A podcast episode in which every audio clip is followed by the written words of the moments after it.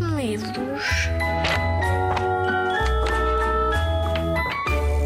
Olá, o meu nome é Lúcia Vicente e eu sou escritora, atriz e ativista feminista. Os ativistas feministas lutam para que a nossa sociedade tenha direitos iguais para todas as pessoas.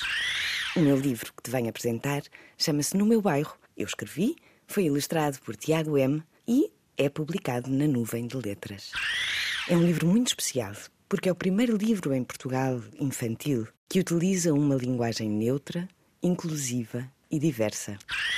Vou ler-te uma história para que tu consigas perceber melhor o que é que é isto da linguagem neutra e diversa. Para usar uma linguagem neutra, eu escolhi utilizar uma proposta que se chama elo, ou seja, falamos dos pronomes pessoais em que imagina, quando eu falo de ele, ela ou elo.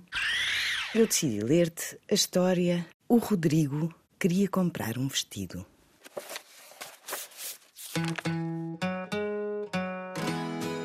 Desde pequenino, Rodrigo tinha uma obsessão com mangas de balão. Adorava vestir o vestido da irmã, mas ouvia sempre, sempre um não. Não, Rodrigo. Isso não faz sentido. És um menino. Não podes vestir um vestido. Hum, mas quem é que decidiu que os meninos podem vestir ou não? Qual é que é a razão para se impedir ou para proibir? Nas lojas é uma seca. O vestuário de menino é tudo menos divertido.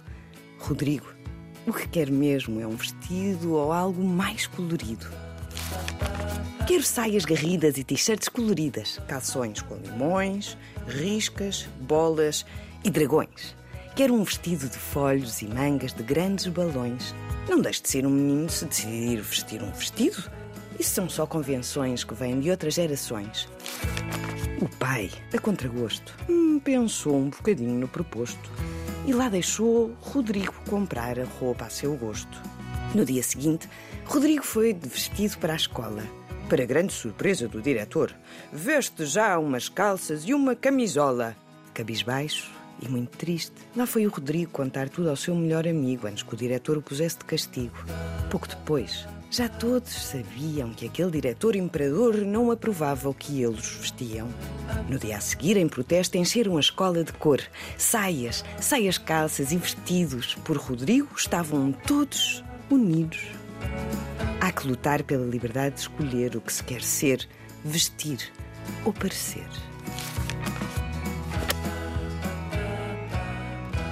Esta foi a história do Rodrigo. Apesar de ser um menino, a expressão de género que ele gostava de utilizar era completamente diferente às convenções que estamos habituados. E, portanto, quando o deixaram, ele lá levou o seu vestido, muito orgulhoso.